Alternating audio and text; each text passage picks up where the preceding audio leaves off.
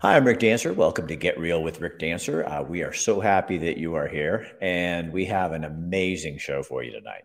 So, we're going to talk about energy, um, a powerful conversation around energy. So, where are we going to start? Well, I thought we'd start in a dam. Makes sense to me. Um, I met a guy at our gym here in uh, Montana, up in Helena, and uh, he is the supervisor out at the Canyon Ferry Dam near Helena on Canyon Ferry Reservoir. So Kathy and I went out there, took the camera, uh, interviewed him, took a tour, and we're going to show you three different parts of that tonight. And then we have an interesting conversation out of Eugene, Oregon, where I came from. And uh, the city council there has voted to ban uh, the use of natural gas in new construction. Um, and it, it, they've done more than that. So we have a city councilor uh, coming on to talk with us tonight about that and much more. But so this is kind of a story about a show about power, but not just about power and electricity, but it's also about the power of standing up and the power of getting involved and the power of using your voice to tell people what you think. So, our sponsors tonight are Fairway Independent Mortgage Company, Greg Hinkle, where they're always trying to help you create generational wealth through the purchase of real estate. And he works out of Oregon, Washington, and here in Montana. His office is out of Helena, Montana. Greg is an amazing guy, likes what we're doing, and really wants to support uh, the idea of free speech as do most of our clients. Um, our other sponsor, which we'll hear more from in a little bit more, a little bit, a while from now, is the Montana Oral Surgery and Dental Implant Center. Um, if you're looking for some, some, uh, you need, a, you, you hope you don't ever need an oral surgeon, but you know what? A lot of us do at some point in our lives. And uh, sometimes you need a partial denture, sometimes you need a full implant done. Uh, they can help you with that. And we'll hear from Sarah in just a little bit on the show. And then our, our, other sponsor is Chris Dental Family Dentistry and Denture Center out of Eugene, Oregon. Dr. Bratlin is one of our longest uh, supporters, sponsors. He believes in free speech. He believes in people doing, getting their medical care no matter what. And if you're looking for a dentist who cares about those things and also is really good, we're going to hear a little bit from him a little bit later in the show as well. So we're going to start um, and if you guys have any questions, write them in the comment section uh, because we'd love. I always go back and look at them, and I will answer as many as I can.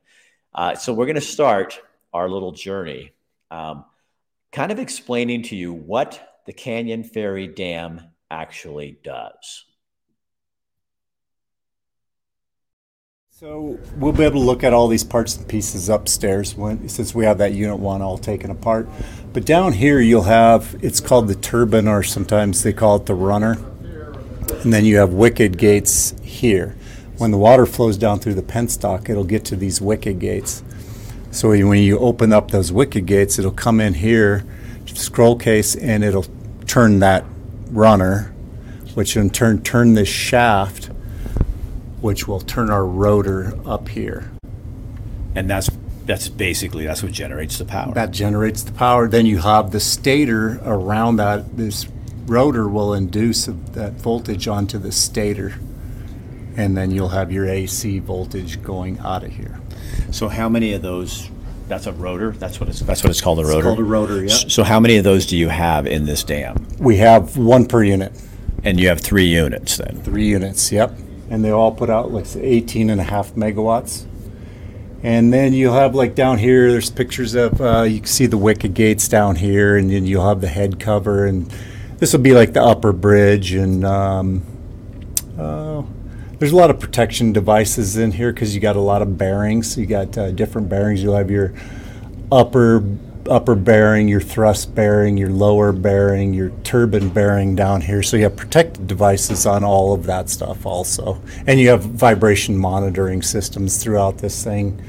Um, there's stuff up here for uh, speed sensing, so we'll know the speed of our, our, our unit when it's running. Fixed wheel gate out in the dam. Water will come down through the penstock. It'll start turning the turbine. We'll get up to 150 RPM So, how did you get into being a supervisor at a dam? well, I, I first my uh, supervisor experience, I guess, would be at the railroad. I was a supervisor at uh, all the trains coming in and out of, out of town. You had pipe fitters, you had uh, guys that drove the locomotives around, electricians, mechanics. So I ended up getting a couple years, years of supervisor experience there and kind of helped out here. But you started as an electrician. I started as an electrician, yeah, and then I moved into uh, being a relay tech when I got to a coal-fired power plant. Went through a little assistantship there, and then uh, left the coal-fired power plant because I didn't necessarily like the, where the coal industry was headed uh, these days. So I took off and went to Hoover Dam and got into got into hydro there. And from there, I ended up out at uh, Shasta Dam, Northern California, for five years as still a communication instrumentation technician and uh, came here in uh, 2019 uh, February and communication instrumentation technician and it was a year and a half later got the foreman job here. What do you think people don't understand, especially right now with power and generation and, and why this is so important? You know, a big part of it I think they don't understand is how the grid works in general, how the power grid works, and why you need these big rotating masses like we have here, uh, like in steam units. It helps for power you through uh, events that you have. Um, something that uh, re, you know uh, solar and uh, and wind can cannot do for you because you need a, a stable force and with these you can get stability. Yeah you have uh, you have hundreds of tons of rotating mass inside there. Like i said it, it'll help you power through. We can hear we can hear faults. It'll it'll bang our units a little bit. We might get some alarms but most of the time we'll power, power through them faults where uh, you know uh, uh solar cannot do that does it concern you where the direction we're going right now? It does. You know, I've been through a few classes lately where, you know, they talk a lot about our power grid. And um, from my understanding, what they're telling me is uh, our power grid now is the least reliable it has ever been. So, yeah, it is a little concerning. So, a dam like this, where people probably don't take it that seriously because it is small, that amount of electricity, that that's a big deal. That is a big deal, yeah. It powers a lot of homes. So tell me what you guys are doing right now in terms of re- restoration. So you, you're this place was built when, blah blah blah. Yep. This uh, the units were built in the early 50s, so they've been running a long time without being refurbished. So right now we are rewinding uh, all three of our units. We're starting in on unit one right now, and it'll get a new turbine put in it also. But uh, the rewind is a big project going on right now, and we will continue for the next couple of years on the next two units. So we're maybe halfway through this one. And first time they've been redone since ni- early 1950. So they ran a long time, but uh, you know that insulation starts to break down after a while. And we uh, a few years back had a fault, uh, internal fault on the stator on Unit One, and that got repaired. And as soon as we took Unit One down to start the rehab on that, we had the same fault on Unit Three. So they're they're end of their life. They had a good run.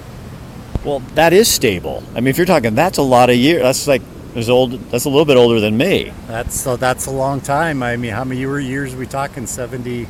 You know, seventy years they've been running, and uh, that's that's a lot longer. I think you get out of a solar panel. So, what do you like about your industry? Just what you do. And when we come back, we'll find out more about what he likes about what we do. And he's going to take us on a tour down underneath more. Did you see those tunnels? It kind of reminds you of a James Bond movie. It was super fun. Um, and the other thing I wanted to tell you um, that dam at Canyon Ferry power, creates enough power to light up all the homes in the city of Helena and the area. That's a lot of power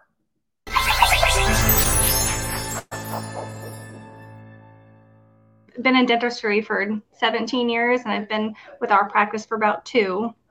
And I have found that um, surgeons and doctors, they just really love what they're doing. It just has a pretty significant need here in Montana. So the things that they've really focused on, um, a lot of tooth extractions, like I said, uh, dental implants is really their specialty. That's one of the things that's distinctly different about an oral surgeon versus most general dentists or other specialists is that sedation component um, that the training to be able to safely administer sedation medications uh, is is really advanced, and so our doctors uh, went through a lot of additional training in order to be able to do that safely. We have four locations actually. Wow. Yeah. So we have a location here in Helena, and then we will have one in Bozeman, one in Butte, and one in Great Falls. Wade Brills. I work here at Canyon Ferry Dam. I've been out here for four years. I am the power plant supervisor, and prior to that, I was a communication instrumentation technician here. Do you think most people don't understand how powerful water is? I, really do think so, yeah. The amount of power, like I was explaining earlier, like Grand Coulee has some units that they can get 800 million watts out of one unit. So if you calculate that out into horsepower, that's that's a lot of horsepower right there. There, huh? Yeah, so that's the penstock. So where the water comes out of that fixed wheel gate up in the dam, then that water will be able to flow through this penstock. And then where does it go from there? From there, it'll go to the wicket gates. And then, like I said, once we open up the wicket gates, it'll be able to flow into the scroll case, and that's where the runner is to be able to turn the runner of the unit. So, so what goes inside there? The runner goes inside there. Yeah, and that's what'll spin the shaft. That'll run up and spin the rotor. So that bottom piece we saw in the drawing. Yep, that very bottom piece of that drawing. And we can actually go up above and look at the old one that we have out right now. So that goes in. That goes in there. That's going to go in the hole, yep.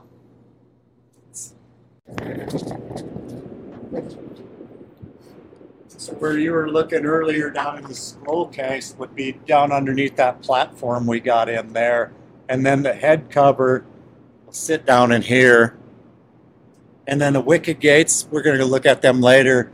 What we'll open up to allow the water to run in the scroll case. They reside down in here too. We could see them over here. And then your sh- shaft will run up here.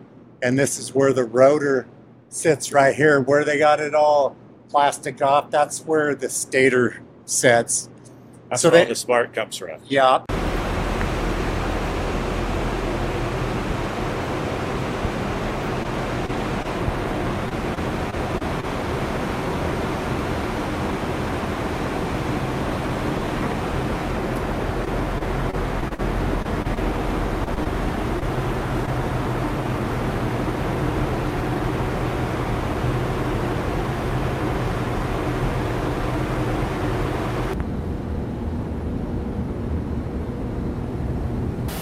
So how much do you get out of here usually?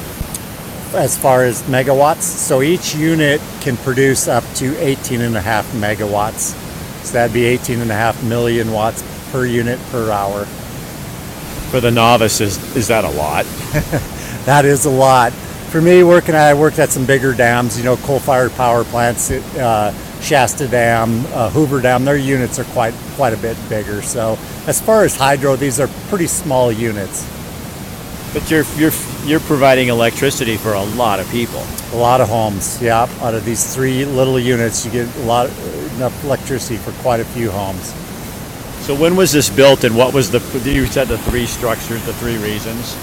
Yes. So the biggest reason these were built is for water flow, and then they added generators for you know get a little revenue for the uh, generation while they had the dams here, and then not a lot here, but at uh, some of the other dams, they will be able to.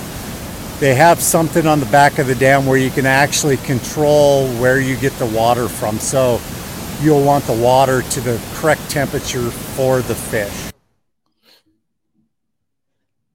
So that's the order of importance is it was really for water control, flood control, and then they found a way to make money and by creating hydropower and then over the years, we've seen what needs to be done for fish. So there's the fish aspect of it. So one of the cool things while we were there, we asked Wade, you know, why he does what he does, because you know I always ask that question. And then we found a really good uh, workout program there in the dam that some of the guys who work there um, actually use this to get ready for hunting. So they do their dam workout inside the dam. You know, it's just, I guess it's interesting to me as far as working on it because most things you work on you can see what you're working on as far as electricity you can't see what you're working on you know so that's that's always been a little interesting to me Well, the only bad part about being in the dam all day, you don't see any sunlight either. So there is that. It's nice to get out and stroll around every now and then. So, So, is it true that you have a damn job? I have a dam job, dam worker. Yep. Your mom can't tell you. It's like, Get a damn Wade, go go get a damn job. I did exactly what she told me to do. Or, uh, I don't know if it Wait, is this the trap? This is where you take guests to get rid of them? So, no, this is where during break time, me and another guy who are avid elk hunters, this is where we get warmed up for elk season. All the stairs all the way up. there. Oh my! God. And that'll go to the top of the dam up there. So if you start here and you do 13 push-ups and you do 13 push-ups on every landing, you get 100 push-ups and you get numerous flights of stairs. And How many steps are up there? Do you know? You have I not have it written on the wall up there. I don't remember right now. So if I wanted to know, I'd have to go all the way up there and find Yeah. out. Like there's there, So since I only see you at the gym on Fridays, this is what you're doing the rest of the work.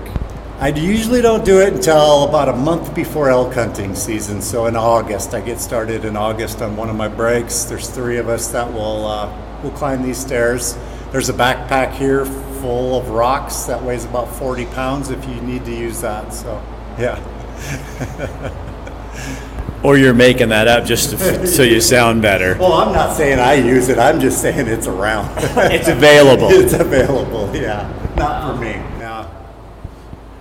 No. So you guys, you know, to pay your bills for the federal government or, you know, the Bureau of Reclamation, you guys should hire this out to elk hunters in the in the Broadwater and Lewis and Clark counties and just let them come in here and do a workout. That'll probably work. They, they, we're probably going to meet a backpack and send them up these stairs. They'll be in great shape for elk hunt. All right. And we want to thank Wade and all the crew out there for taking Kathy and me through there and letting you go through as well. Um, I would like to try the stair thing, but coming down is a little sketchy, um, I'll tell you. So, our next story is uh, we're going to talk about natural gas. City of Eugene, the city council, in a five to three vote, voted to ban natural gas in new construction. Um, it's uh, it, it, it, and it's not going over well. Um, the the community is kind of waking up and uh, they're in an uproar over it. And uh, we talked with uh, Randy Groves, who is the council president, um, about that, and a bunch of other stuff came up in the conversation. So this segment of our show is sponsored by Chris Dental Family Dentistry.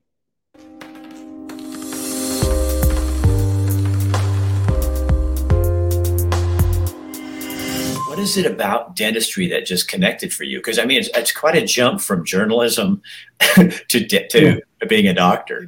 I'm not the most social person in the world, like like not like you, um, but I do like interaction with people, uh, and it is fun. People being people's doctors, and I feel like I am a caring person, so I like figuring stuff out. I can figure it out. I can diagnose a tooth almost better than anybody. I, I've had people come in; they've been to three other dentists. They can't figure out what's going on, and I can. I, I like that. It's like a like being a, uh detective. And you've also really centered your practice on buying American with your crowns and that kind of. I mean, that's, Oh, yeah. that's really important to you. Yeah, if I could buy if I could buy everything 100% American, I would. It's hard. Like I even told my reps, I've, I've repeated my reps several times, like I don't want to buy stuff from China. I, I want to try to buy stuff in the United States. So my, my crowns are American. Uh, I even talked the, the lab into making sure they buy all the products from America. Like we need.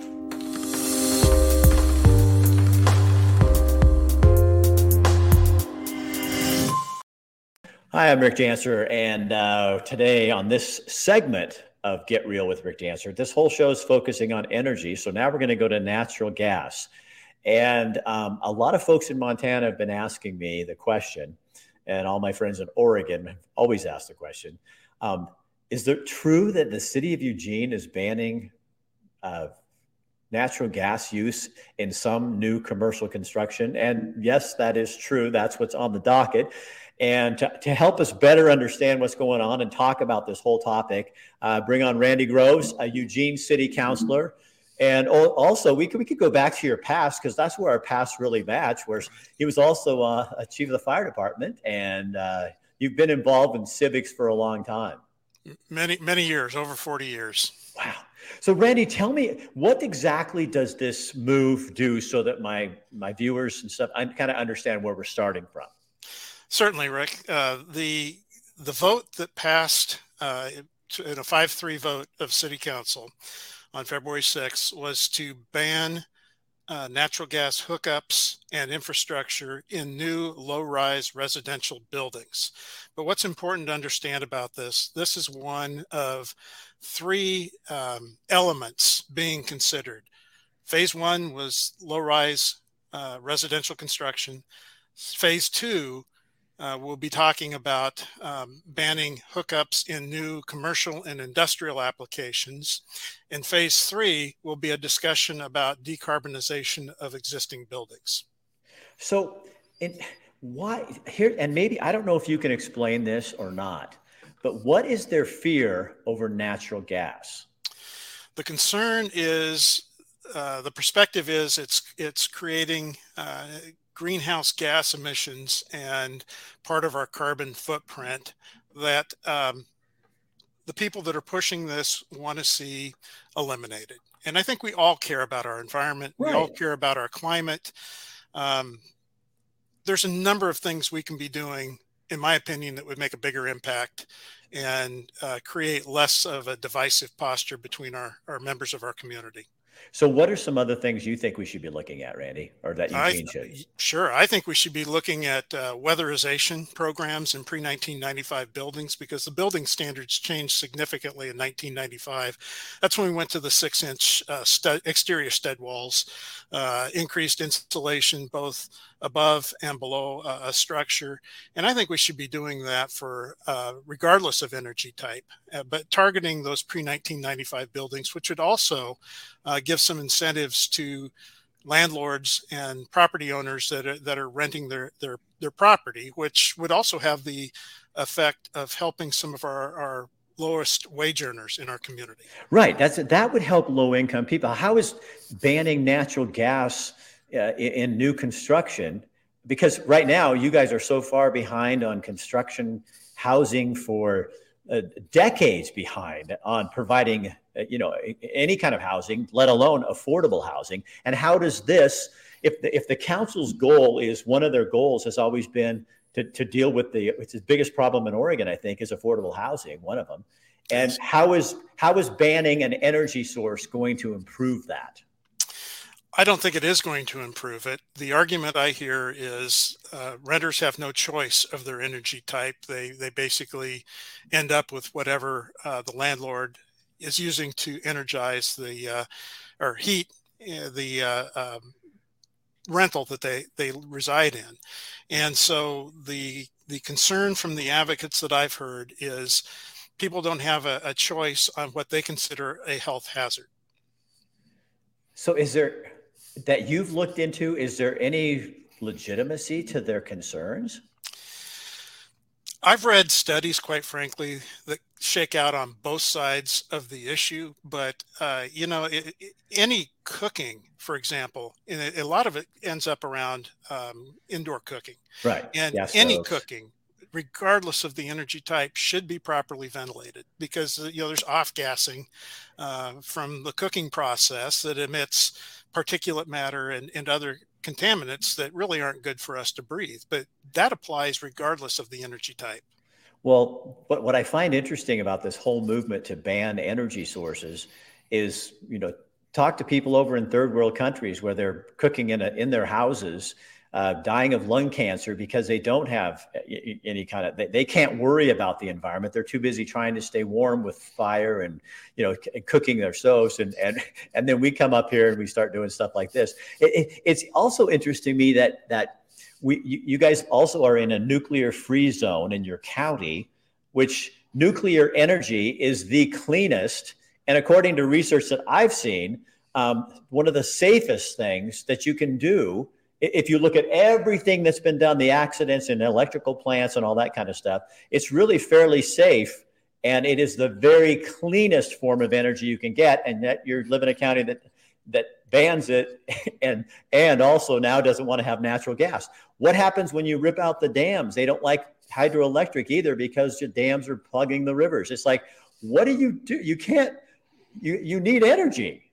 Well, and that, that is a real concern with the loss of hydroelectric generation. We are looking right now um, the federal government uh, eliminating the four dams in the lower Snake River Canyon. All of them are hydro projects.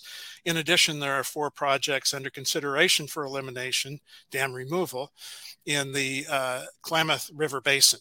So you're, you're correct. Every time we lose one of these projects, and I want to protect the fish as well, but you know, every time we lose one of these, there's an effect on uh, supply. And if we don't have enough supply, all of a sudden, just take a look at California, what's going yeah. on down there. And they're having routine brownouts and blackouts, and that's not good for um, survivability either. So, and, and, I heard that's predicted for Oregon with within the next year and a half or so that they're they're they're thinking there could be brownouts there as well because of hydropower and the amount. And if you keep limiting other types of power, my house is heated on propane um, where we are, and you know you start limiting this. And in much of the country, coal-fired power plants is what fires up the energy.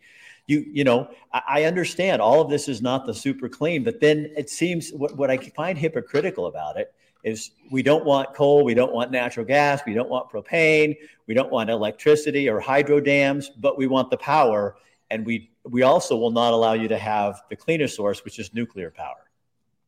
Correct. So, what? Where is this with the council? Here's the part that kind of and, and correct me if I'm wrong, but what I understand is you made a motion. I, I think it was you, and this was to take this to a vote of the people, and the council said no. That's correct. Uh, I made a motion on, I believe it was February 6th, uh, to I'm currently council president, which is a rotating position among councilors, seated councilors. And I made a motion to refer this to a public vote. And uh, that failed in a 3 5 vote, meaning three councilors voted in favor of it, five voted against. And then uh, a councilor um, made a surprise motion to go ahead and uh, put forth to a vote uh, the the the full ban, which wasn't even to be discovered until later this month, and that passed five three. So so wait, wait, what's that? What, so what's that?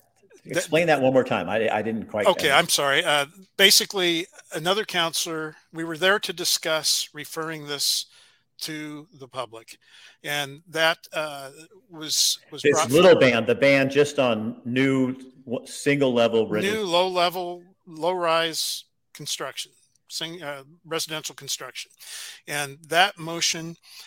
I made to refer it to the public for a vote because it's it's I think it's a big enough issue. It should go to the public, and that vote was voted down. After that, a second motion that nobody was expecting was made um, by one of the supporting one of the councilors who supports the ban. Yes, to go ahead and just pass the ban, which wasn't to be discussed what, until what later. ban? The entire like every the, the, the, no the low rise residential just went ahead to propose that, and that passed five three. So a second motion was made that wasn't expected to go ahead and just put the ban to a vote, and it passed. So now you guys have this, uh, they have to gather enough signatures, or the council's doing this on its own? Well, the council did that on its own, but there is a group of um, community members that's called, I believe it's uh, Concerned Citizens for Energy Choice. And I'm not directly connected to that group, but they are out collecting signatures. Um, the proponents of the ban are are claiming that Northwest Natural has, uh, uh, which is the gas company, has contributed, right. you know, thousands of dollars to the effort. Uh, I have. I don't know. I haven't looked at the the filings or any of that. But anyway, I understand, and again, I don't have direct knowledge, but I understand that they've already kept, collected more than double the signatures they need to get it on a ballot. Now, explain to my viewer why. So there, it's already the council already wants to put the issue on the ballot. No, the council does not want to put the issue on the ballot. The council voted against the motion to put it on the ballot and then went ahead and passed the ban. Oh, okay. On that, now I'm catching up with you. Okay. I, I apologize. Okay. I don't know how to no. say it any no, Randy, you probably said it fine. I said, but that's what this is about. It's about discussing this stuff so we yes. get it. So yes. what, what concerns me in all of this, uh, one of the things that concerns me is the, the council works for the people of Eugene what are they afraid of of this going to a vote if um, which also I understand. Well, well t- talk to me about that. What, why wouldn't you, as a representative of the people, want to go ahead and say, okay, fine, let's let the people of Eugene decide?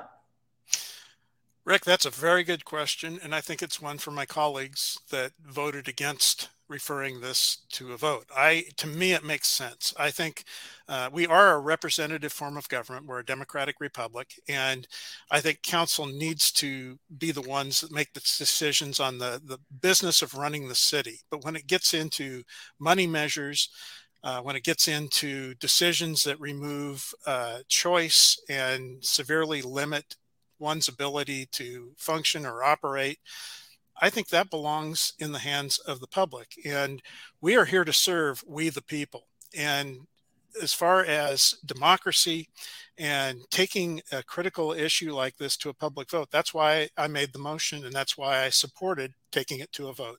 Yeah, because what that says to me is you're afraid that, I mean, you're it, it's kind of, in my opinion, and I'm not asking you to comment, but in my opinion, it's arrogant because you're you're assuming we know better than you. We're not, you know, I we don't think this is going to pass, so we're going to just push it through because this is really what's best for everybody. When that's not how the government works. It's not how it's supposed to work. It should be, and, and obviously they hit a nerve with people because, you know, to get double the number. I remember the first week they needed like 6,500, let's just say close to that, somehow around 6,000, some, some. Uh, 6,460 to be exact. And they got 7,400 in a week. That was one week. So obviously, this hit a nerve in the business community, and they can blame it on Northwest Natural Gas. I'm sure if I was Northwest Natural Gas, I would be putting some money in this to try to, to save my business. Um, but obviously there's a nerve there with people saying you, you know one you, you, we need energy sources and two you don't get to tell us what to do. I mean, you have a housing shortage. Any how how does this help the affordable housing situation in Eugene, Oregon? My fear, and I'll, I'll couch it in these terms, my fear is it's just going to drive more construction outside the Eugene city limits, our 43 square miles that are Eugene. And and isn't I understand the chambers come out against this, and but I also understand, which I think is well, I know Vonnie and the chamber in Springfield the Springfield Chamber, I think, has also come out against this. So, what did what? Some people might think, well, hey, you know, all that business is going to just going to go over to Springfield if they don't have the van. What's what is Springfield afraid of? Do you think? Well, I think we're there's some of us that are seeing our area as a region. And okay. that's what I think, that's how I think we should be looking at it. The economy does not stop at I 5, which is the dividing line between the two cities. The economy moves back and forth. And quite frankly, what is good for Springfield, I believe, is good for Eugene. Mm-hmm. And what mm-hmm. good for Eugene is good for Springfield. That was behind our merger effort when we merged the two fire departments. We wanted to get politics out of it. And let's just look at response capability, response times, and providing the most cost effective service we could for the community. And I think that's how we should be looking at everything we do. We can still be individual communities, but we should be able to join hands when we can, especially on economic development. Randy, when you when you hear something like this too, does it, you know, I mean, it Oregon already kind of outside of the borders of the state, at least the Willamette Valley, has this reputation of of um, you know a, what I hear is, you know, people here say, did, they, will pull you aside and say, did you guys really pass a bill that allows for hard drugs? And I said, yeah. and then they 110, 110. And then they, they want to know, well, no wonder you guys have such a big problem with homelessness because that's pretty attractive to transient not not regular homeless homeless people i'm talking about people that are coming into the state because they can get anything they need um, free medical, free health care, you know, drugs. They'll pay a hundred dollar fine and you're you're you're out of jail. Um, are you afraid that you're becoming a mecca for um, a, a kind of economic development that may not be the most productive in your community? I'm afraid we've become that.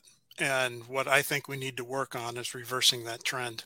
Uh, it's one of the reasons I ran for office. I, I was concerned with some of the directions we were headed. Uh, I took great pride in serving my community for um, almost 37 years as a firefighter and ultimately fire chief. And I took my responsibility to serve and protect the community very seriously. And I started after retirement. I was was actually enjoying retirement. I started watching um, the trends, how things were going, and um, when my councilor, who is a friend of personal friend of mine, and backed me in running for uh, the position, I've been in the, the seat for just over two years. I did that because I wanted to try and help make a difference. I felt like I had a lot of civic experience. Um, of course, I make sense to myself, but uh, you know, we all do. yeah, I know. But you know, one of the things I want to add this. One of the things I've noticed since I took office is we spend a lot of time talking at each other and not talking with each other. And I tell it, explain to people the difference as you see it. well, it. talking at we're just is just a matter of throwing your perspective and your opinion in somebody else's face without really listening to how they think about an issue. And I believe our best work is done when we can find ways to come together as a community. And let's start with what we can agree on and start working with that as we work our way out. Take take the energy piece, take climate protection. You know, what are the points we can agree on? That's why I brought up weatherization because I right. think everybody wants to use less energy and quite frankly, that's one of our ways out of whether you believe in it or not, our current situation is to reduce our energy dependence, regardless of energy type. Right. That's smart. And it, I, I, think sometimes too, like what what I noticed is one of the things that that happens in in a place like Eugene and Springfield both is that we get um, that it become i think for so many years people throw up their hands and just go oh whatever you know and you just can't do that. You have to i know four people who are running on the eugene school board because what people don't understand is school boards city councilors planning commissions all those kind of things that's where you have the real power where you go in and you say you know no you don't have to do things my way but i want my voice included in this conversation and to me i can say this it's so obvious that you have five members on your council who really don't aren't, open to listening to a bunch of people. You do not have to quote on that, but or say anything on that. But if you're not going to let the people decide on something, you, you may want to get a different career, and you may need to get people in there who are saying, you know what, I'm a progressive, but I think everybody should have a voice and everybody should be listened to, and I don't think I'm right all the time and that we need to come up with a solution that maybe it's energy efficiency and then something else that comes up you know that you can work on too. But but but to put things on the table that the community obviously is sounds like they don't want i guess you'll find out when you have a vote. Um, but then you got to get people out to vote too. That's the other piece of it people need to care enough to vote people need to care enough to stand up and be heard and uh, you know i've, I've always had the opinion rick that everyone's voice matters or yep. nobody's voice matters and that's that's how we need to go forward. We need to find the things that pull us together and not divide us. And when we take actions that are divisive in this community, it works counter to what we should be doing as leaders in the community. So to, to end this thing on a really positive note, tell me, tell me what, um, what do you love about Eugene? But I mean, you've, you've committed to doing this, you've retired there. Um, now you're serving the community. And um, what do you love about that town? I've always liked Eugene's unique favor uh, flavor, and we've we've always been a little bit weird. I mean, that's just the way that's the way it is. But it, to me, it's it's enchanting, and it's it's part of of of who we are. Uh, but you know, beyond that, I, I love being in a university city town. I love the natural elements in our community with the Willamette River and the McKenzie close by. Um, I, I, I love the mountains being an hour away. I like the coast being right at an hour the other direction. I mean, there's just so much to enjoy about the community we have, and I think we have very caring people. It's it's just a matter, and the pandemic was no friend no. Uh, to any of our communities. It, it it things have just kind of shifted and changed, and my hope, my prayers are to bring us back together. I mean, not me, that we find our path back together. And again, work towards what do we have in common rather than what is dissimilar. Right. As, as communities, you know, I think that's what I've noticed here that's so interesting in, you know, town of 1700 where I live, Townsend. Um, everybody needs each other. So, yeah, sure, people disagree, but when it comes down to it, and Bill has cancer and he's not doing well, everybody's out raising money, having a fundraiser, doing something to make sure that his family is taken care of. And and Eugene is like that in pockets. And I, I go back when I first moved there, like 30 some years ago, and had the Eugene celebration down there, and there was hippies and and conservatives and liberals and progressives and everybody no everybody kind of got along in their own way. And and i think um, we need to get back to those times where you know you really are listening to one another and it and and it's going to be hard i think because i think the pandemic really you know for me it really exposed some some hard truths about the world we live in and and i but i i i, I don't know do you see i kind of see this all of a sudden this resurgence of people going, huh, I'm I'm gonna I'll talk to you and I'll listen to you, but I'm gonna I'm gonna offer my opinion and you can't shut me down anymore. And I think that's healthy for everybody. I am starting to see some of that, but we, we need we need more of that. We need people telling us what they expect. We are here to serve our communities. I'll say that again. As elected officials, we are here to serve our communities.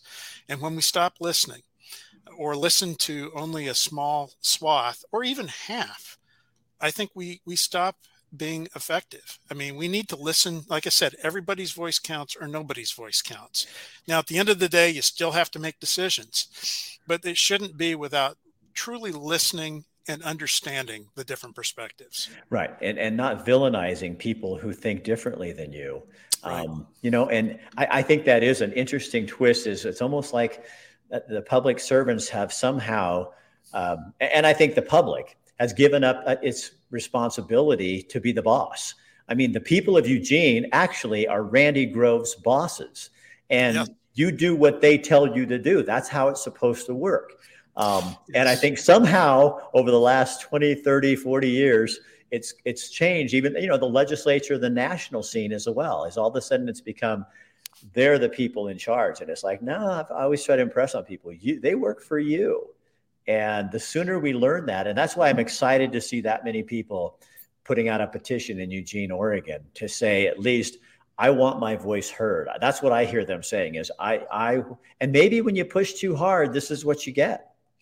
Well, I, I, think this is going to be a good study in uh, our community and what really matters. And I, I, I, hope that all of my colleagues are watching this process like I am. You know, the, the reality is we are from the community as city councilors. I mean, right. we're the butcher, the baker, and the candlestick maker. I mean, that's that is the reality of things. It doesn't mean uh, I know any more about energy than the next person. You know, we all bring certain um, amount of expertise. I mean, I understand emergency response, the fire service, uh, resiliency, and mitigation, but I'm certainly not an expert on some of the other areas where we need to make informed decisions. And that's incumbent upon us to work extra hard to make sure we have the right and relevant facts. When you look at the country as a whole, um, where do you think we're headed? Well, I think there's going to be a point of reckoning, and maybe we've already reached it, maybe not but I think we need to get back. I think government needs to get back to again focused focusing on we the people. I mean, it is exactly what you were saying. We we need to be we need to be taking that seriously. And if we're not, then you know, put somebody else in office. Don't you think it's kind of um, in a way it's kind of exciting to see well, it it is, but it's what the part I don't like about it there's people out there being hurt. There's yeah. people out there who are scared and terrified. I've listened to I don't know how many young people that are afraid our planet is dying. Yeah. And I mean it's real fear. This is this is not a stage show. And that always concerns me. You know, I, I work, have, having worked my whole adult life in emergency services, you know, part of what we do is provide a level of confidence and a sense of security and safety to the public. It goes back to Maslow's hierarchy of social need. And you were talking about, you know, poor people in other countries that are just trying to survive every day. They're on those lowest, most yeah. basic rungs of that pyramid, that hierarchy. You know, we're worried about things that are much higher, higher up. And yet it's um, we have these these very strenuous debates that really turn into people again talking to at each other and not with each other. When, since you come from um, you know fire background, medical services, emergency response, how how um, how dangerous is fear? Oh, fear can make you do unbelievably um, stupid things sometimes. I mean, that you know, a person that wasn't in that state wouldn't react the way they did. In fact, during um, during my time in in the department, we even transitioned the way emergency services people operate. We switched from more of a reactive mode, which is using, you know, basically the, the lizard part of your brain to a response mode for when emergencies happen within the emergency. You know, things always change in emergency operations. There's always the unforeseen. You'll have a partial collapse. You'll have just things happen. and this adaptive thinking model that we moved to trained our incident commanders, and they don't even use that terminology in fire anymore because it's just ingrained. But it, it, teaches you to respond in a thinking responsive mode, which is the frontal lobes, rather than a reactive mode, which is the brainstem. And it produces better products. And so when we are when people are scared, they are they're doing things they normally wouldn't do it, it causes people to react in ways they wouldn't react and i think that's some of what we're seeing right now in society i yeah. think people are scared on a lot of fronts that is yeah because i mean with the economy inflation yeah. people's retirements i mean there's a lot to be afraid of but i love what you're saying because if we go with just the that back part of our brain and just react it's it's never going to be real good if we no. sit and think through it and go, okay, let's look at the reality here. And then if we are thinking from here, aren't we more apt to have a better com be more apt to do what you're saying is start listening to people because if i'm back here i ain't hearing nothing except right. for what my brain's telling me and i'm right and the world is going to fall apart and everybody my my 401k is going to go away up here it says look at history um, how how much has the climate changed over history? How much has inflation changed over history? How much has my has the stock market gone up and down and up and down? These are cyclical things that happen. So I need to calm myself and say, does that mean there's still a problem? Yes. Does that mean I still need to do something about the environment to protect it? Yes, I should. But I don't need to react from back here because despite what you know our vice president says, and I'm not getting you into this, I'm just saying this. um, you know, it's we're we're not going to we're, still here. And as I saw all the predictions, we were going to be gone by now. So it doesn't mean it's not real. And that's the other thing we need to stop doing is when someone brings up something that's counter to my way of thinking, stop belittling it. Stop censoring it because what we can already see coming out after the, the, the pandemic is by censoring information, we could have caused more problems than we would have if we would have let all this alternative information come out and let people digest it and come up with their own answers. And now we're starting to see the day of reckoning, and it doesn't look pretty. Yeah. I, I, think I think you're right on a number of a number of fronts, and it applies to a lot of the things we're looking at. And you're absolutely right about timelines. Timelines we we are compressing them I think more than they need to be compressed. Right. You know, this this is this this where we are right now as a society in our point in history necessitates it requires a thoughtful planned response not a reaction yeah i randy god i've just learned so much from you. No, I mean, but Tony, I love how life is like that. So you take an emergency response program, and really, I should be. This is what happened to me right when the pandemic came. Right prior to that, I had a business coach, and we were going through. Okay, Rick, this is what fear does to your business. And if you're fearful that this is going to go under or this isn't going to work or blah, you need to get. So I'm practicing all this. Then that hits, and I'm like, well, everybody's panicking, and I can't. I'm. I've just learned I can't. And so I need to take this. So it really helped get me through, but it also caused a lot of problems because then I started questioning things, going, wait a minute. But I think there's some real value in all of us, even when you're in a conversation thinking, um, where's this coming from? Here or here? And if it's back here, we as human beings can push it to the front. We, we have the ability to push the conversation back up here. It starts by what you're talking about, listening to people That I bet listening, Randy, is what brings the stops the panic, brings it forward, and that relaxing, those breaths, that kind of thing, so that you can then have an intelligent conversation. Absolutely. I couldn't agree more. In fact, I'll, share one other thing from my emergency response days. I could always tell how serious an incident was by the tone and cadence of the responders talking on the radio. The more calm, the more modulated they were, the more precise they were in their communications, the worst it was, the worse oh. it was. And that's because they are falling into that frontal lobe and controlling. And, and I used to say when I would teach people is talk at a level where you think you're talking in slow motion. I guarantee you, with the adrenaline and everything else going on, you're talking at the perfect speed and cadence. So, do you think it's it's an education thing with a like it's a practice? Like, if we learn when we get into a hairy situation or somebody comes up and challenges us, um, to, it, to take that deep breath, slow down our speech, bring the conversation to the front, and maybe that means talking less, listening more, and we can actually train because you obviously train men and women to do this like uh, so it became natural for them. Could you imagine randy if we as city leaders and community leaders and stuff like that could learn how to do that?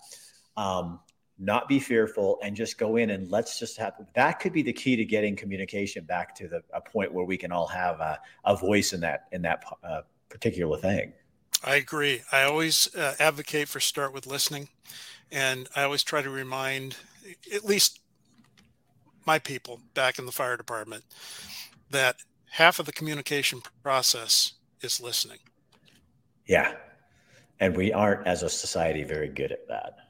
We're terrible and, at it. And when I say when I say we, I mean me too. You know, me too. You know what's funny, Randy, is the other day I, I made a um, it was a real learning experience for me. I made a um, I posted something that I I checked two sources and I thought it was good it, it looked it looked valid, and um, and it was something about Disney changing a policy or something, and I put it out there. People started challenging me, going, "I can't find that anywhere." So I thought, oh, God. So I went in and started digging a little more, and I found on a page it said this was a satire. It was meant to be satirical, and so I went, "Oh shit." So I thought I went back to my old KEZI days. What would I do? Well, I'd have to go on the air and apologize. So I put together a little video apologize, say, I am, I'm really sorry. I messed up. And I checked sources. I thought it was real.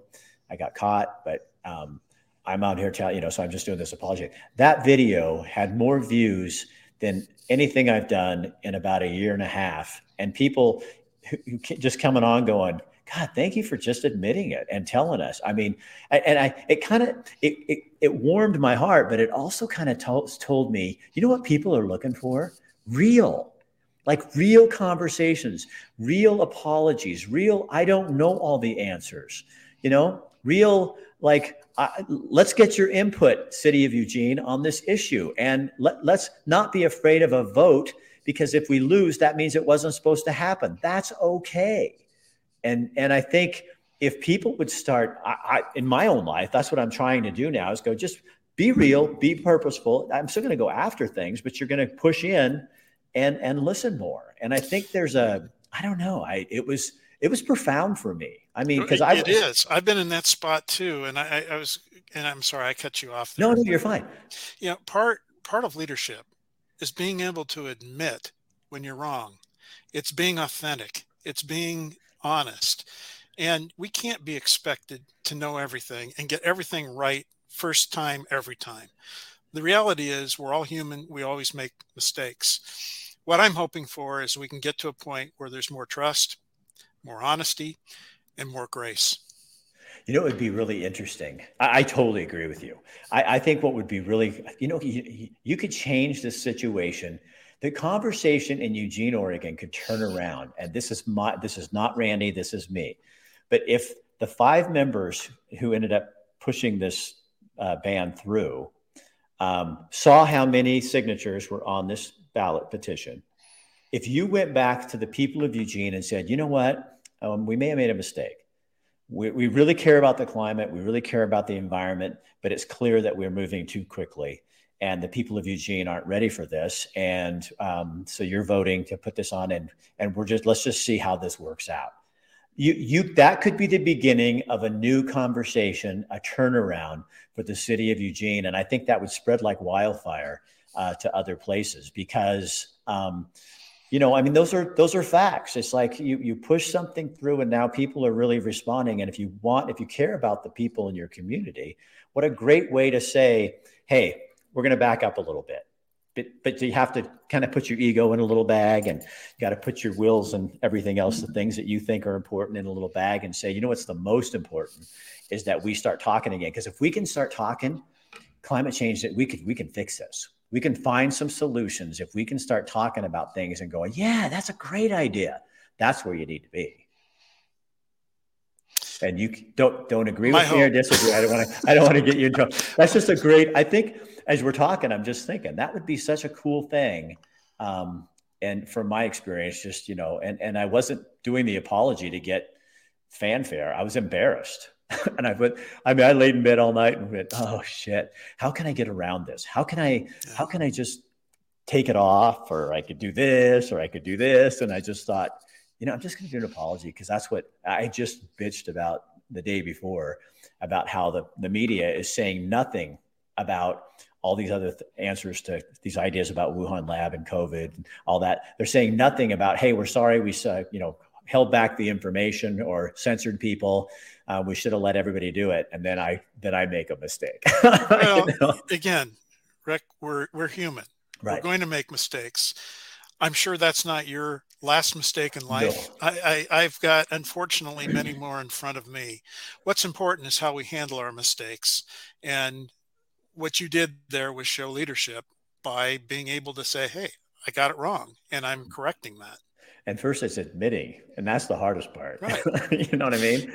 Yeah. Once you, you know, I have a lot to be humble about, and once you figure that out in life, I think admitting error is just chopping wood. Yeah, somebody said to me that day, you seem so much more relaxed, like you just whatever. I said, you know, when you get past 60, you just there's so much you don't care about. Yeah. you know, there's so much you do care about, but it's it's much more honed in and funneled into this, you know, one level. And for me, like you, it's it's about everybody has should have a voice. And, the, and it, whether I agree with it or not, you should be able to have your conversation. Now, I'm going to be very vocal about mine as well but everybody should have that part of the conversation. Absolutely. Randy Groves, that was the most, that was fun. Well, I, I enjoyed it too. But I, I also want to say for the viewers that don't know you as a former reporter and KEZI anchor. I always thought you did a fantastic job. And, uh, you know, the, the, one time I was on the water cooler with you, it was, it was less than comfortable, uh, not by your fault, but uh, just the circumstances and uh, but you you've always uh, handled it with class and well, dignity that. and diplomacy, and I, I, do appreciate that. And so, thank you for all you've done over the years. No, I appreciate that, and I get you know I get some I get hit pretty hard now that I'm out here in the social media world, but that's the place we play, you know. And if you're out here in this in this garden, you're gonna there's gonna be dirt clods and stuff thrown at you. But I do see a lot more people willing to have the conversation. And I, I, I, when I said earlier I was excited about where we are, I think we're. I don't think we've hit rock bottom yet, but I think we're getting down to this place where people are starting to come back and go. You know, maybe we should start listening to that. And and I'm hoping, but I'm I'm kind of this you know weird optimist that I I do think once the people understand, I, I think the biggest thing that has destroyed uh, parts of Oregon for me is is like the rest of the country is apathy um, you know, yeah. we we allowed we just allowed you people in government, you know, oh, just we voted them in, they better do the right thing. And then no, you know, you go to a city council meeting and the, the, you know, all the people who who are on one side of the fence, they don't show up. And so then they wonder why things always happen because the squeaky wheel gets the grease. So what that tells me is we need more squeaky wheels on all sides of issues to be able to go to go to bat for this stuff. If you don't stand up, don't expect anybody to do it for you because they won't. That's part of the process. Yeah. Randy Groves, city councilor in Eugene. Um, good luck with your natural gas thing. I hope it doesn't explode on you. And I do hope that something happens um, that that maybe people will start to listen again. And I, I think it's exciting. I think it's exciting that Eugene is getting on board and saying enough is enough. Um, sometime I'd like to have you on and talk about your homeless situation because I think we could learn a lot um, in other places of what not to do and what to do.